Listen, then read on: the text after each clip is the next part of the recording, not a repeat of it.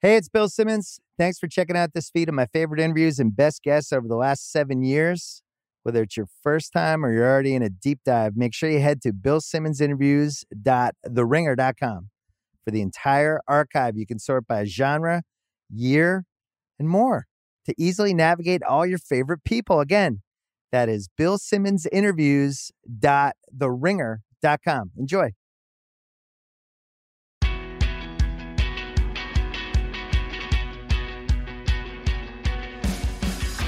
I was saying my daughter's. I was telling you, my daughter's school has a seven foot center, and and they're not even one of the best teams. And this guy's like athletic. Yeah, I had no context. I, I mean, I was basically just trying to emulate my brother. My brother was my idol, still Yeah. is growing up. And he played at public school. He played at um, Palisades High. Yeah. And he was just really good and he ran pickup games every weekend and all that.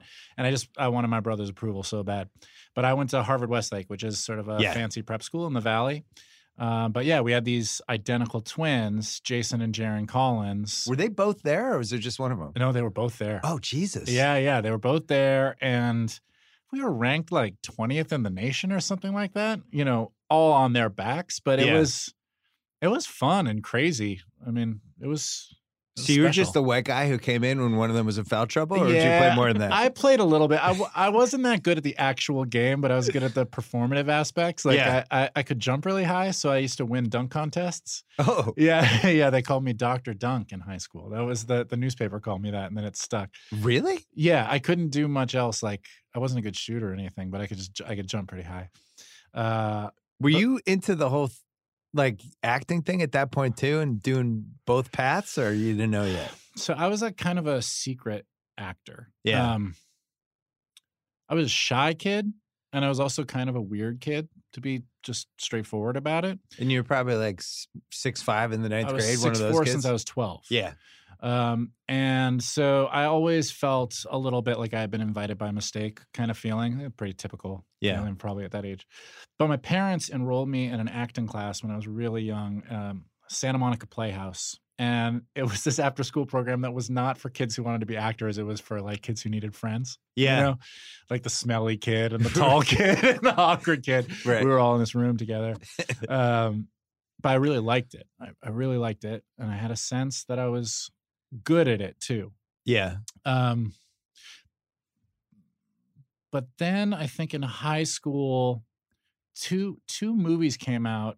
What's Eating Gilbert Grape yeah. with that crazy DiCaprio performance? oh yeah, and uh, Primal Fear with that crazy Edward Norton performance. I just remember feeling really inspired, super, super inspired, thinking, I, I really want to do that. Um, we had a fancy school, like I said, and we had this theater coach called uh, Ted Walsh, who's still there. theater coach. Uh, yeah, like theater director, ran Yeah, the yeah, theater yeah. department, and we would put on these. Sh- they would put on these shows that were really, really high class. Like he used to be Paul Newman's theater director back in the day. He was Yeah. really good. This school like has the best of everything. There's an electron microscope in the science department. Like Right. whatever you want to do, they have the resources for you. But I was like a you know, I was a basketball guy. So I'd sneak in there and I would take plays off of the bookshelf and I would read them and practice them alone in my house, like like shame acting uh, in front of the mirror. And then uh, one day, I took this play off the shelf by Edward Albee called "The Zoo Story," Yeah. and it's it's a short play, but at one point there's like a 25 minute monologue from this one guy, uninterrupted. And I really thought, okay, it would be really cool to see if I can even memorize this. It started with just could I memorize it, and and I went and talked to Ted, and he said, yeah, if you want to put this on, we can put it on in the small theater for just a little group. I'll direct it. So we rehearsed. I rehearsed sort of in secret from the basketball team because I was I was shy um, for a few months, and we did this performance. And without telling me, he invited the head of casting at Paramount Pictures to come watch the show. Really? Yeah, I mean this is real. So you got freaked out if you knew. Yeah. Yeah. and also sometimes you know I, I like talk to kids and stuff because i write these kids books and they say how do you get started as an actor and i don't have a good answer because i got like blessed you know Yeah. um And being out here probably helped too. yeah i mean it's just i had everything on my side Yeah. uh but about like a week later my parents sat me down and said we've been talking to Paramount Pictures, and if you want to be an actor, um, they're they're they're ready to help you out. Um, and so that was my junior year and senior year I started. And Crazy. Harvard Westlake is a really hard school. yeah, It's, I mean, it's academically intense. So it's funny that you just went from there right into acting. yeah. Though it's you like could they- have the high school experience, could have been easier. yeah, they post the matriculation for everyone to see, like with names. Yeah. This person's going to this school. This person's going to this school. And I remember I had decided what I thought was like pretty cool. Like, I'm going to go do movies. Not even try to be an actor. I was going to do an actual movie. And on the matriculation, the head of the newspaper put Jason Siegel School of Hard Knocks. like there was just like no no respect Oh for my anything God. but academic rigor. Yeah. That's hilarious. I went to a prep school that did the exact same thing. Oh, you did? Where it's like the co- when they tried out the colleges, it's Yeah. it's like a big thing, and then they put it in the magazine for the school, and it's Yeah. on the last page. All that stuff. and God bless them. Like the kids turn out amazing and Yeah. go really far in life. I al- I always felt a little again this this theme of feeling like invited by mistake has sort of run through my whole life and been very useful to me. yeah, Honestly, you know, like that's the that's the tone of Freaks and Geeks and that's the tone of all the comedy I've written is a little like I don't I don't think I'm quite supposed to be here. yeah, yeah, yeah, Yeah. What was the movie you got that you You ended know? up not going to college for? Do you even remember? Yeah, well uh Or I did can it tell get you- made? Yeah, there were three before I got Freaks and Geeks. One was called Dead Man on Campus. I was still a junior. It was about uh, people's first year in a f- college freshman dorm. I'm positive I saw that, but I can't remember one Yeah. thing from it. That sounds about right. Well, it's, it's a lot of movies in the late '90s. Yeah, Yeah. Uh, I remember my my character's big trait was that he masturbated a lot. Oh, there you Yeah, go. so- yeah, it was it was it was uh yeah, it took a lot of prep. And then um and then the next one was called Can't Hardly Wait. Yeah, Yeah, which was a lot of. So a that one's lot of endured. people- A a little bit, I guess so. Yeah, we we do this podcast called The Rewatchables, and that's been on the Oh. list for a while. yeah. And that one, 'Cause- I'm watermelon guy. Yeah, that that one, you know, there was this whole high school movie boom, Yeah, basically from '97 to 03, and that was one of the OG high school movies. And it's Yeah. got a lot of people in it. A lot of the people went on to be, yeah, you know, whoever. yeah. It was a cool time. It was uh, that period in movies too. I mean, movies have really changed what you can get made, but it- you know, you could make these kind of mid-level comedies. Um, they're not made so much anymore. Well, you know where they're made, Netflix. Yeah, no, exactly. I It's can't all hardly moved to wait in TV. 2020. I'm amazed they haven't just rebooted it. And I been like, know. we're back. Yeah, totally. Um, and then the third one, which was at what I view as like my first real acting professionally, was called SLC Punk, and it was this movie about Yeah. yeah, punk music in Salt Lake City in uh, in the eighties. Um, and it was cool, and I lied on my uh, paperwork because this is pre-digital age. I, I was 17, but I, I like got a fake ID and said I was 18, so I could work, and it Yeah. all felt really, it felt cool. Oh, I thought you were going to say you lied that you knew how to like do skateboarding stuff and things like that. No, no, I uh, I lied about my age and like Because because people do that with sports movies all the time. Like, Ye- yeah, I'm great at basketball, and then Yes. they show up and they like can't m- dribble. We just had that on my TV show without mentioning any names. There was a character. It was very important that he be able to roller skate, and this guy said expert roller skater. Right. and then he showed up, could not, definitely couldn't roller skate. How have you not done, or have you done a basketball movie that I didn't remember watching? Have you done it? I did one basketball movie. It was a mock documentary before mock documentaries were really a thing, like Yeah. a little pre Christopher Guest, um, called The New Jersey Turnpikes. And it was about the ABA. And uh, it never got Ah. released. Oh, I was going to say I don't know how I missed that one. Yes, it got swallowed up. New Jersey Turnpike. The New Jersey Turnpikes. Yeah. So you could have, if they ever brought back the White Shadow, Oh, fully. you easily could have been Ken Yes, Reeves. Yes, fully. Could have pretended you had like the knee injury on the balls, and now Yeah. you're moving back home to. All right, well, put that, put that in the pile over there, just in case. Yeah, I played a little bit, um, like one scene in this movie called Jeff Who Lives at Home. And I hadn't played in a really long time. And I was not good. Really? yeah, yeah, I, was, I was not good at all. There was one. It happened in Freaks and Geeks too, where I was just supposed to hit a jumper. It was kind of an integral part of the scene. Like Nick Andopoulos got it, got his stuff together. Are we allowed to swear on this? Oh, we fuck yeah. Okay, yeah. Nick Andopoulos got his shit together, and all I had to do in the scene is just like hit a jumper at the end, and it took Yeah. us like four or five hours. Right.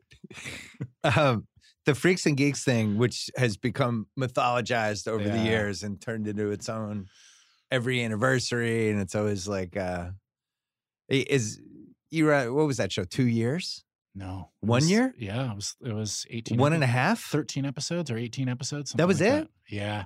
We we knew that we were going downhill because there was a there's a craft service area, you know, where Yeah. there's food um to eat during the day. And when it started out, everyone was so excited and there was like this it was filled with meats and cheeses and you know like Yeah. all this delicious food. And then by the end it slowly got whitt- whittled down to like a box of corn pops and some creamer. We're Oh like, my oh, God. this isn't going well. And uh, yeah, so they did something really smart on Freaks and Geeks. I don't know how many people know this, but we had the sense we were getting canceled. All the signs were pointing towards it.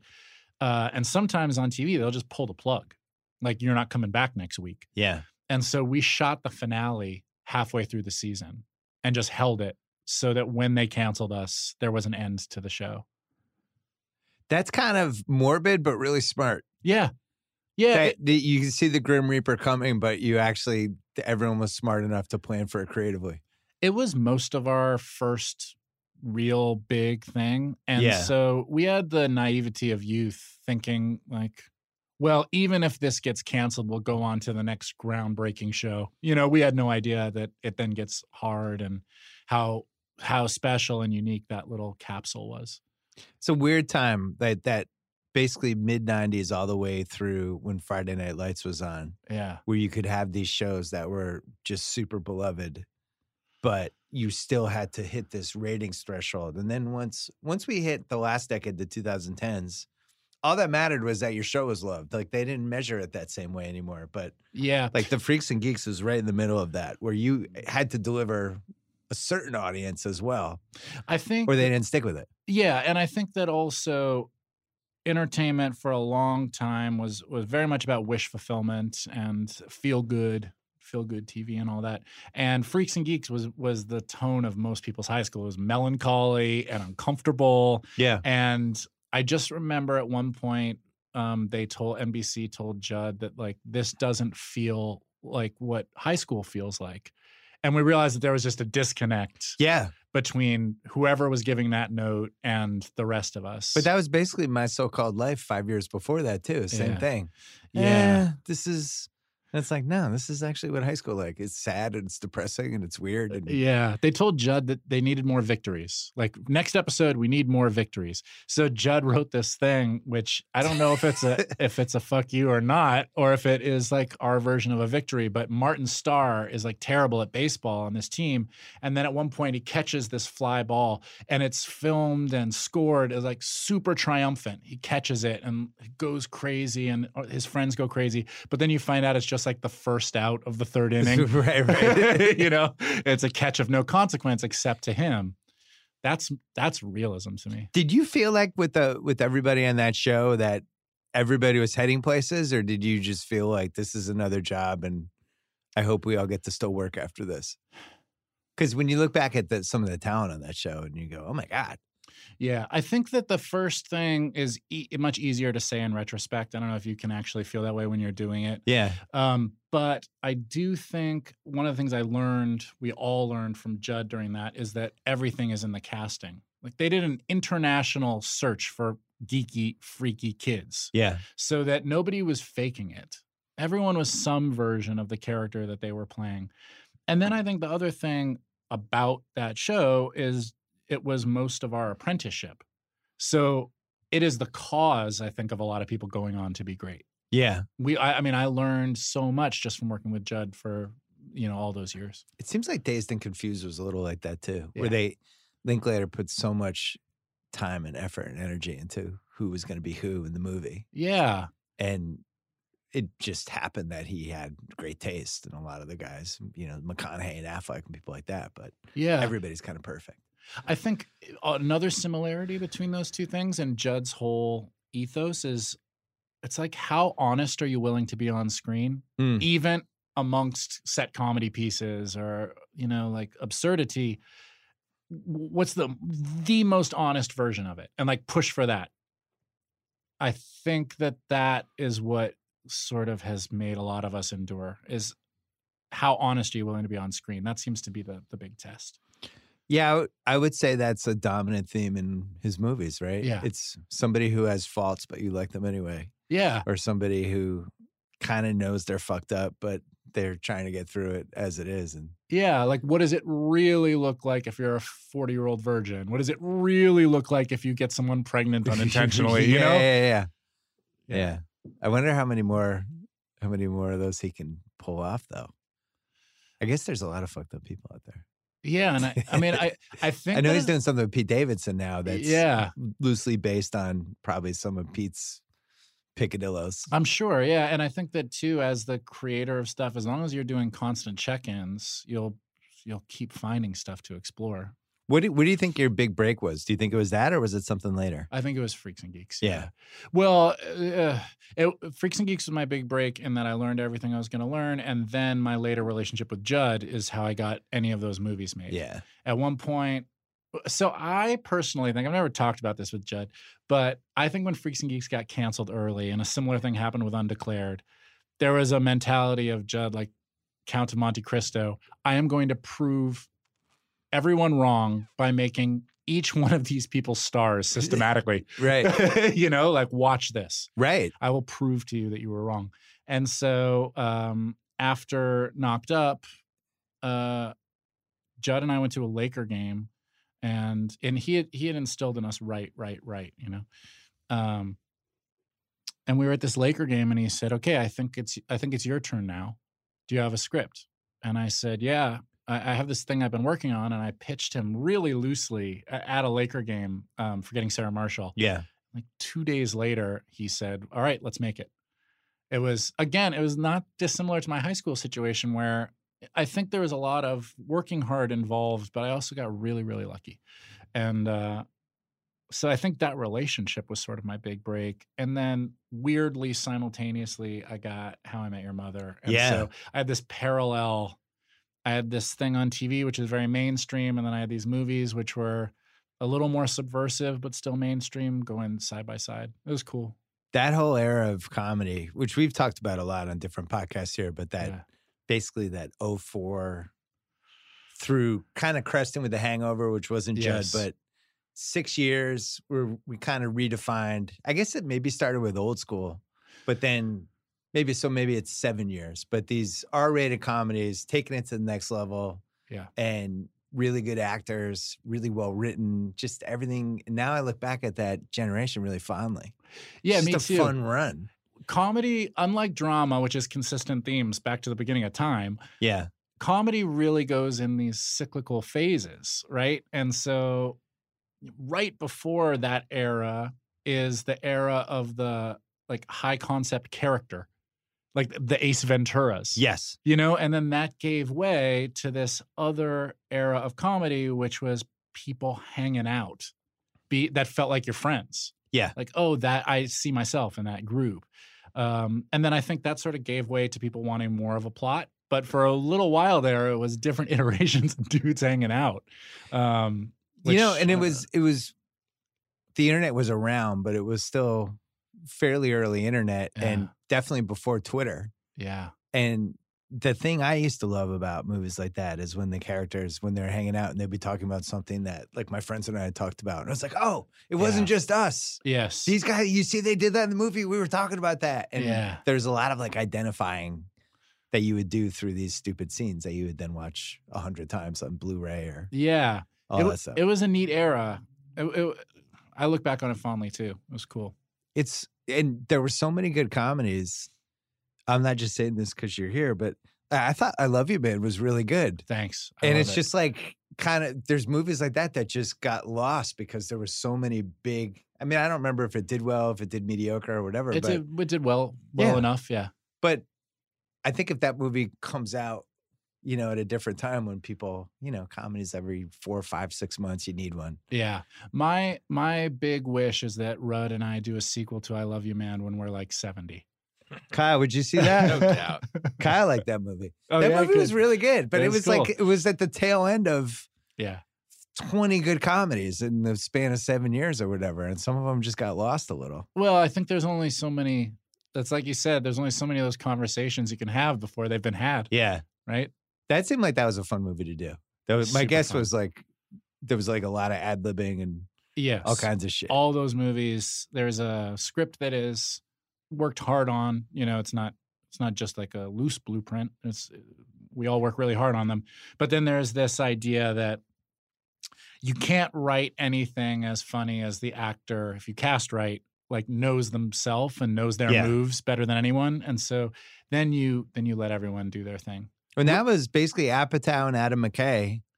Those were big things for both of those guys. Is Yeah. put funny people yeah in a situation with the script, but then also let them kind of do their thing. And but they both talked about that on this podcast. Like, yeah yeah, this is the biggest advantage we have. If we have the right funny people and we trust them, more funny stuff will come out that none of us could have ever thought of. yeah the other cool thing that happens is i think rudd and i did five movies together or something like that Right. So, yeah. So by the time you're getting towards, you know, three, four, five, you really know how to. It's like it's like sports. Yeah. You know what I mean? You really know each other's strengths and can set each other up really well and all that. Was there a movie during that stretch where you were like, fuck, man, I'm right here. How am I not in this? Yeah. Well, sure. Although I was, I mean, it, the Hangover. I think all of us were like, "Oh man, that was right. that was a special one." But I was super busy during that time because Wait, because you're into the CBS show. I was doing the Yeah. show, and so I was also writing some of those movies, and so during the year I'd be doing the TV show, writing a movie, and then shooting it over the break. So I didn't have too much like f- like regret about missing out on stuff. I was actually kind of the opposite. I was feeling pretty tired. Yeah, that makes sense. Yeah, So that when How I Met Your Mother starts, Yeah. and everyone's just comparing it to Friends right away. yes. So were we.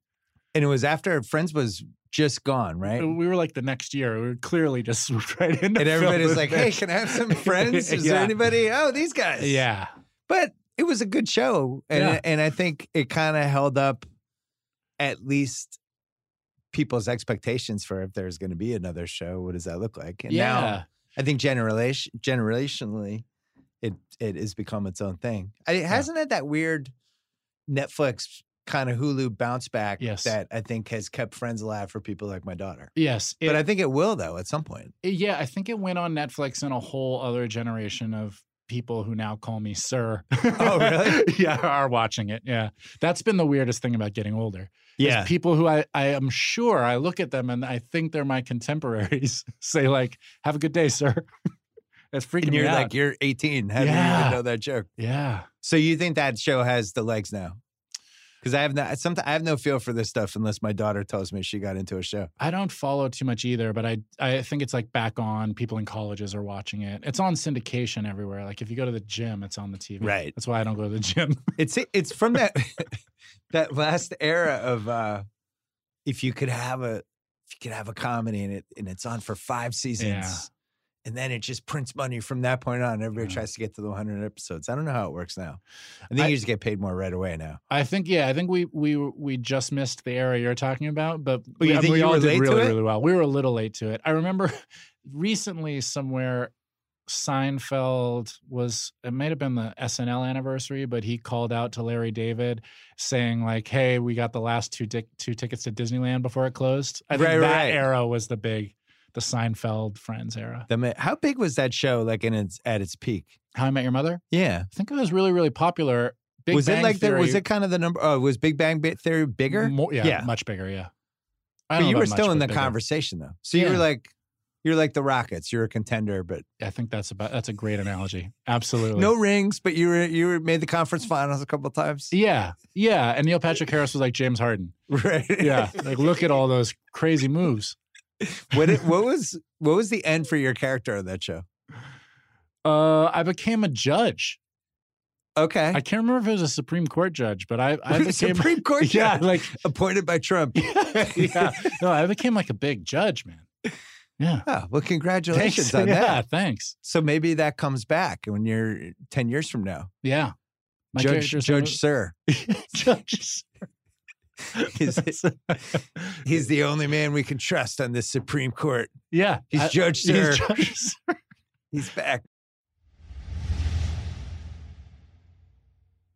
So you did the David Foster Wallace movie, Yeah. End of the tour.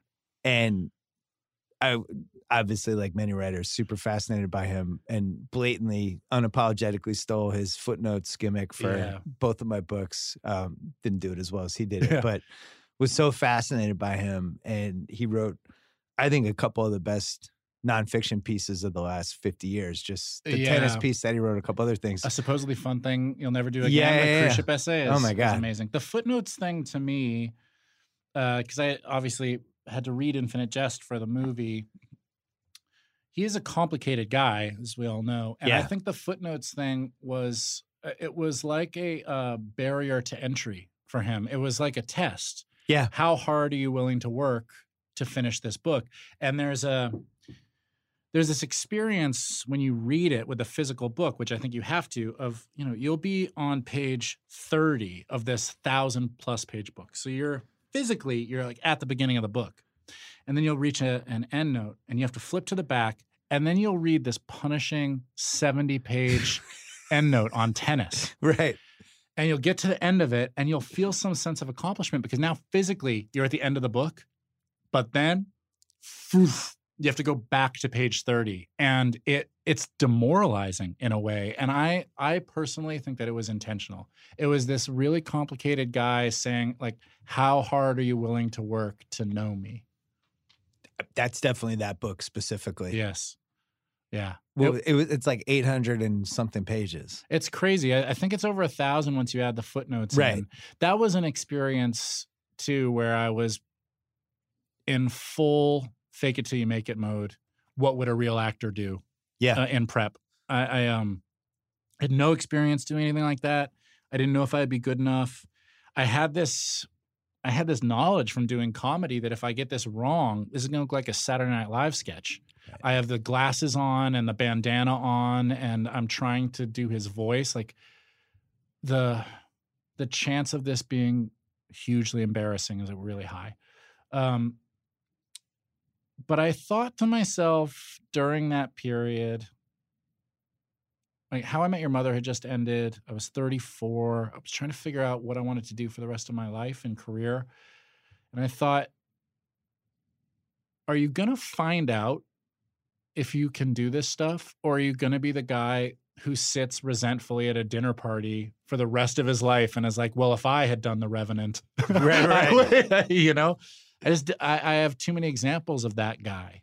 And I, We I also have the entire internet because that's mostly that yeah, guy. yeah, exactly. And I'm like, you, you, you say and believe that you're good at this, and you've devoted your life to it. Let's let's find out. Like, go high degree of difficulty. What was the family and friends' reaction from his end as you dove into this? Were they even happy there was a movie being made? I, I don't think so. I don't want to Yeah. speak for them, but I, I, I don't think so. And I think that there was, f- and fairly, some skepticism that I was going to play David Foster Wallace. Yeah. because there was no, there was no model for that. I could come anywhere close to being good enough. Yeah, um, uh, and that was really healthy for me to feel like you really can't fuck this up. You know? well, you didn't. You Thanks. it, it turned out well for you. Yeah, yeah, it turned out yeah. great. It, it was a very well received movie. yeah, and, yeah. Um, it's weird because you, I think this happens sometimes with writers that you really like. You almost don't want to know anything about them other than the stuff you're reading. And I think that's become impossible the last 30 years, especially now that we have social media and things like that. You're always going to have insight on the person too. I yeah. think what was interesting about him, his stuff was so personal, but I also didn't really know that much about him. And the only clues you could really find were in his actual work. yes, So it was one of those things, especially after he died, where you're just like, man. And you go on this deep dive and you read all these different things about him and people knew him and you, you still didn't really have a feel for him. I think it's why the movie, that particular movie, is really interesting in that it is, it's a real three or four days that he spent with this Rolling Stone writer where it was all being recorded by the Yeah. Rolling Stone writer, David Lipsky. So we had the full recordings and it was the closest you can get to seeing what someone like that is like at rest. Yeah. And it took like a day for him to get there because he's he's on guard for the first, you know, period. Um, but he says this thing. He says this thing in there that really stuck with me that I think about a lot. Uh, he says to David Lipsky, uh, it's not in the movie, it's just on these recordings. Um, we all have this other voice. It's the voice that either tells us we're doing fine or that we're a piece of shit. Yeah. And I've realized that my job is to make friends with that voice. I think about it all the time. It's a good one. Yeah. Yeah. This this constant war we're in in our heads, like that's that's gonna be the l- most intimate relationship we have our whole lives, isn't it? But he ultimately, I mean, that he couldn't navigate that war. It was one of the reasons he had so many issues. It was like Yeah. he was so far in his own head. Yeah. Well, um, there's a great commencement speech he gave called Yeah. This is Water. And you watch it, and I think that what makes it so accessible and profound is that it is someone talking to you on your level about some really important ideas because you know that they're struggling with these same things. They're not talking at you. It's not a it's not an enlightened philosopher telling you this thing that always feels unattainable to me. It's somebody who I know is right where I am at times of, man, this shit is more complicated than I thought. I did all of the things everyone told me I was supposed to do, and I still feel really confused or scared or this impending sense of doom. So, what do I do now? Right. you know because it seems like checking things off this american list isn't gonna isn't gonna get me there Yeah. yeah We did a rewatchables about forgetting Sarah Marshall last Oh, year. cool and did a bunch. I did a. We have this whole. We have categories and did a whole bunch of research on it and all that Yeah. stuff. So I knew some of the uh how appetite was just basically like, yeah, man, go yeah go write this now. But I think what's what's really cool about that movie, all these years later, is how fucking rewatchable it is, and that's why we did Yeah. a pod about it, where you Cool. can kind of you can kind of dive in at any point of the movie yeah if he's in Hawaii, it's like, oh, this part. Oh, yeah, all right, I'll stick in for 15 minutes. And then Rudd comes in. It's like, oh, Rudd's here. all right. yeah And then you're kind of sucked in for an hour. yeah there was a special one uh, for me too because i uh i was really unsavvy Hmm.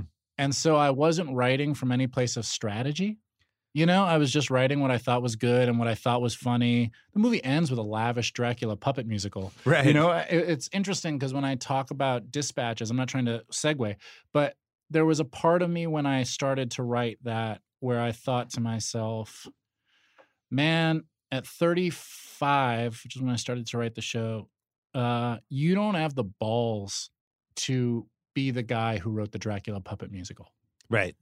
like something along that decade became too conscious of trying to uh, have stuff be popular or successful or any of that.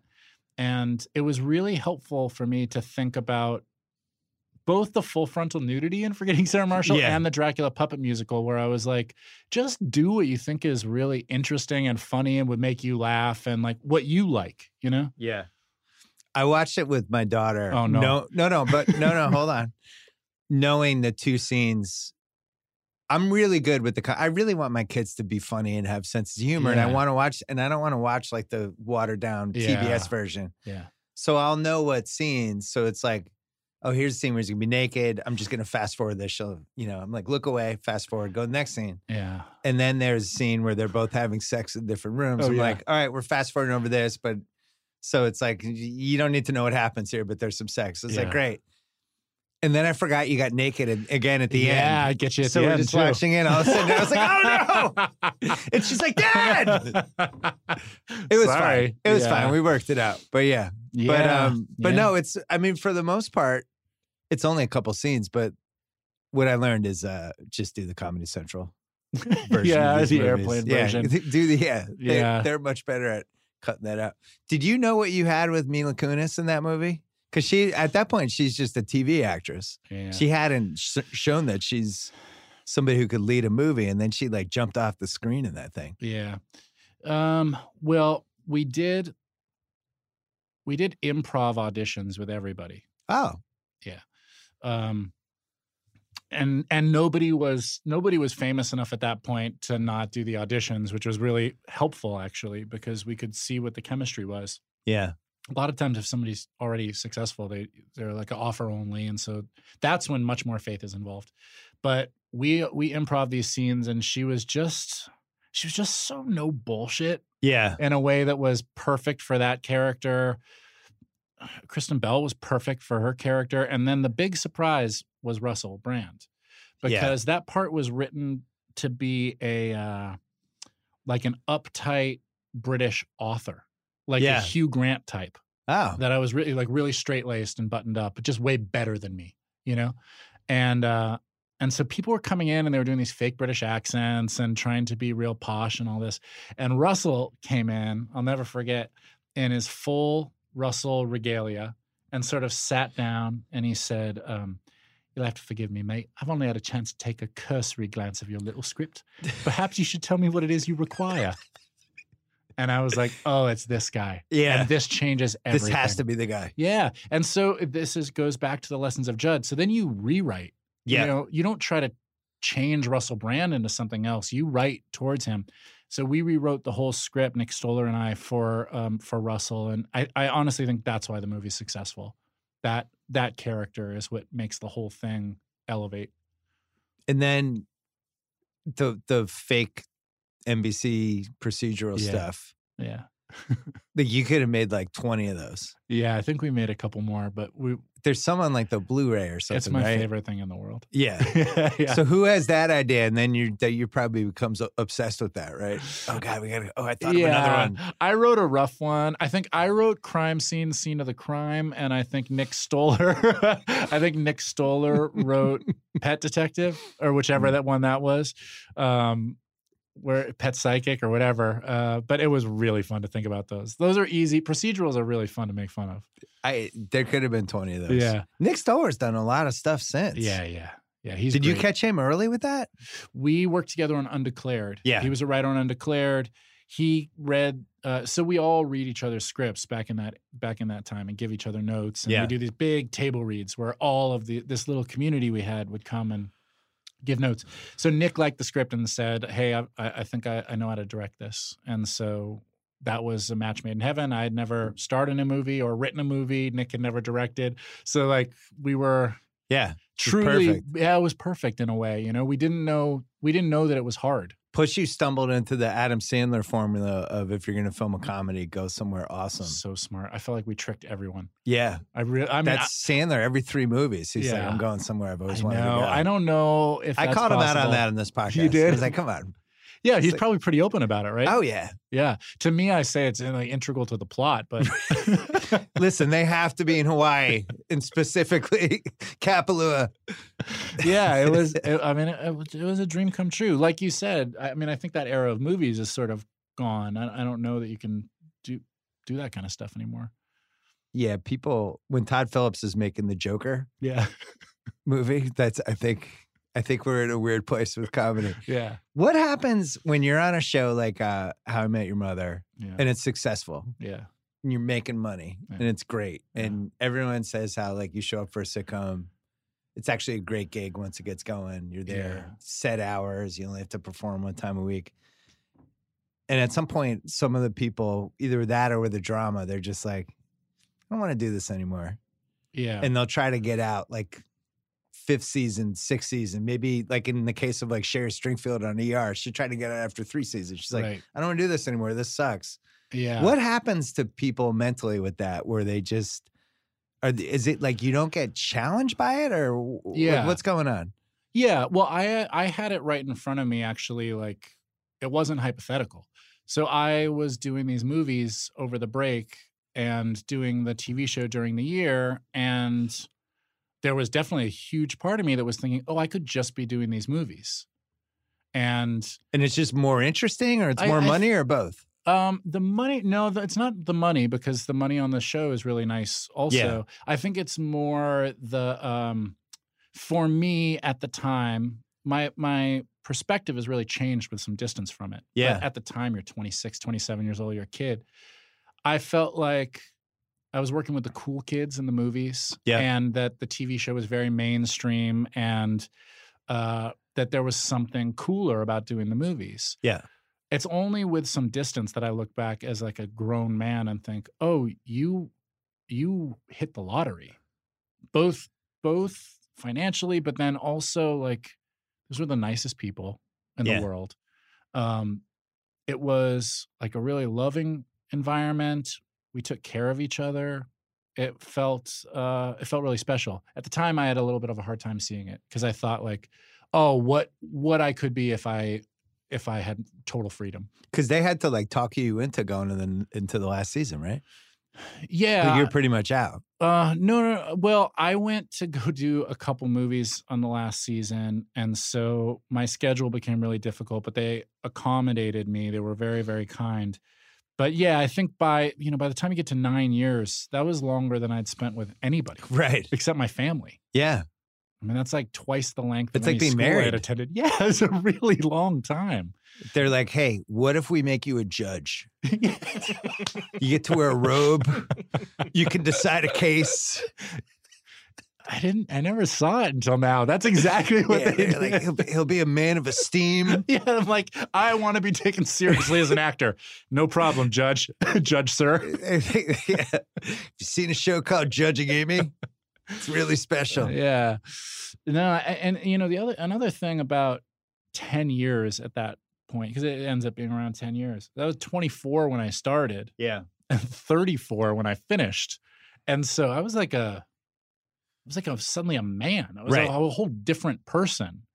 And you know, the the premise of trying to find the girl of your dreams is really interesting at 24 and I think by the time you reach 34 I, I had some life experience and wanted to make art about different stuff. And your family was in LA this entire time? Yeah.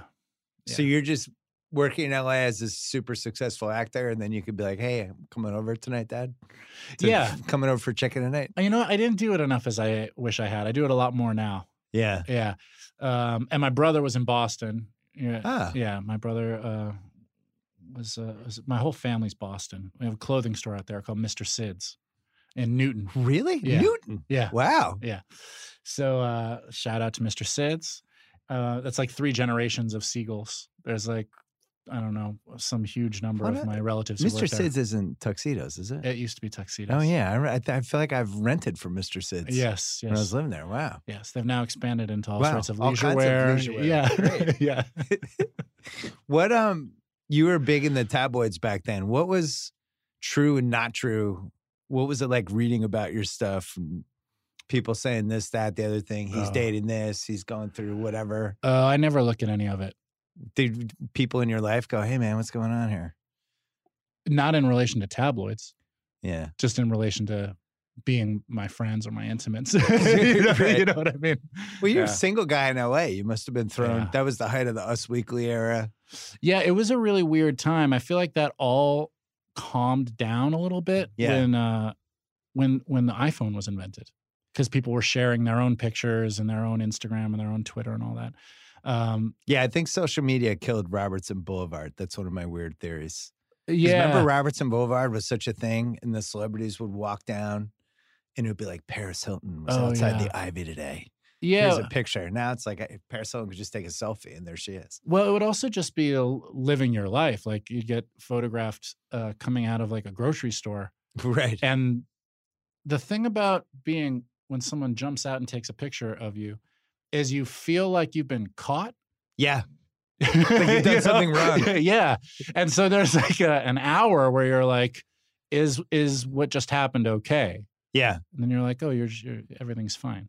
I was Affleck was always holding a Starbucks coffee coming out of some Palisade Starbucks. Yeah. And it was, I was like, Ben Affleck, he's just like us. He gets coffee. I'm like, really? It's like kind of hard to believe that worked as a model, as a magazine They're just for like 10 us. years. Yeah. My Look at life's- Ben Affleck. He's getting his garbage. Yeah. Oh, okay. My life's very calm now, and it is much more like Jason Siegel in another plaid shirt.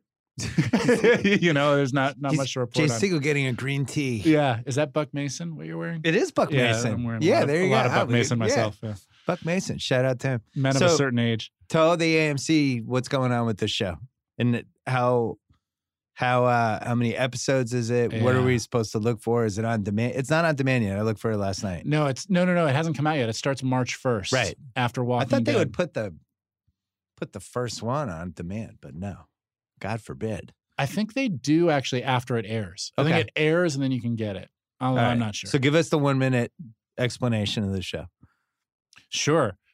Uh, what happened to me in real life was I couldn't figure out what to write about. Yeah. Uh, and I spent a long time trying to figure out what I wanted to write about. And then one day I was I was walking down a street and I saw a flyer on a lamppost that said uh, Dolphin Communications Testing, and I'm interested in stuff. I had a hunch that it led somewhere, but there was nothing pointing you towards it. Yeah. So I called the number, and it turned out to be part of this very weird social experiment that was happening in San Francisco at the time. Really? Yes.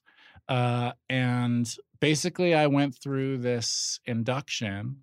Uh, and by the time I was done doing this strange experiment, I knew what I wanted to write about. So it's about uh, four people myself, Sally Field, Andre Benjamin, and Eve Linley. Four different people, Wow. yes, in four states of existential crisis who participate in this really unique game experiment and are trying to find the thing that is missing in their lives. Is this a show that could go on for nine seasons or is it like a short This is Show. uh, 10 episodes. and that's it? Yeah. Did you tell Sally Field how incredible she was in Smoking the Bandit? I told Sally Field how incredible she was e- every chance I got. She doesn't get because she's won Oscars and stuff. Yeah. So the Smoking the Bandit type roles have slipped through the cracks. Yeah. But her and Bert, all time. Yeah. They're the best. They just- all time. ca- That movie is just him driving around in a fucking car with a truck behind him. There's no plot. Yeah. The And good it's old just like days. hey, like five minute scenes of him and Sally Field just flirting with each other. It's like this is great. yeah. Like this movie never gets made now. She's a badass. Like really it's, it's is. very easy to think of Sally Field as like sweet Sally Field, but she is a she is a badass woman. We're like Forrest Gump's mom. Yes. Yeah, yeah, exactly. Um is she in Steel Magnolias? She's been in. A, I mean, she's had an amazing career. Yeah. So in addition to that persona, she's also just she's um really amazing and When I was Yeah. growing up, it was her and Meryl Streep. Maybe Sissy Spacek. I can't remember. But there was like there was only a couple of kind of monster actresses that you were like, oh, if there's a really important part, it will be one of these people that get Yeah. it. Sissy Spacek took a big break, but she She or- did. Yeah, Sissy Spacek in Badlands is like Yeah. Mm, perhaps my favorite performance. And those were kind of the the three. Yeah. Um, all right, so the White Shadow, yeah. we'll figure that out later, Judge along with Sir. Judge Judge Sir. yeah. those two, Yeah. and then your show starts March It first. starts March 1st. It's two night premiere. So we have the first episode on Sunday night after Walking Dead, second episode after Better Call Saul, and then uh and then it's it's once weekly after Better Better Call Saul. But the show itself is an adventure that mirrors what uh, I went through, the real experiment. So it's uh as much as you want to be involved in the show, we let you participate. Oh, good. It Yeah. sounds really interesting. It's cool, man. Funniest person you've ev- ever been on a set with? Oh, wow. I think that Jonah Hill has the most encyclopedic knowledge of like references, Yeah. perfect references for any joke occasion. Yeah. Interesting. yeah, like as fast as fast as anyone I've been around. Best actor you've ever worked with? Oh, I've worked with a bunch of really amazing ones. But I, I got lucky. To work Anybody with- that made you feel incompetent or insecure about your own acting because they were so ridiculous? I was I was in awe of working with Robert Redford. Oh, Yes. what was that? Where was that? I did a movie called The Discovery, a Netflix movie, um, a, a few years ago, where Robert Redford played my dad, and there are some Jesus. Yeah, it was really cool. I've worked with a lot of great actors, but there were some moments when Robert Redford would go what I can only describe as full Redford. Yeah. yeah, where he turns to you. It's like the turn is perfect, and then the smile is perfect, and the conflicted look is perfect. And I'm like, oh, Jesus. right. Yeah. It's like, oh, you're full Redford right now. I've been watching a lot of 70s movies because Yeah. I'm I've just worn out the movies from the last 30 years. Yeah. I just have nowhere to go with any of them. Yeah. So I've been circling back and I just watched him in The Candidate, which is a really relevant movie for right now just because we're in this whole election process and the themes really aren't that different Yeah. of how you basically try to blow up somebody's candidacy and he is amazing in that. Yeah. He's I, been- think you could release that movie right now and people would not be disappointed. He's also a guy who's been doing it right for his entire career. He also talk about getting in at the right time. He bought a mountain. yeah, like he owns a mountain next to Sundance. You know you did well when you're buying mountains. Yeah, I think they're all Be like, taken yeah, I'm now. gonna take that mountain down. yeah. uh, good luck with the show. This was fun. Thanks for being on. Yeah, thanks, man. I had a blast.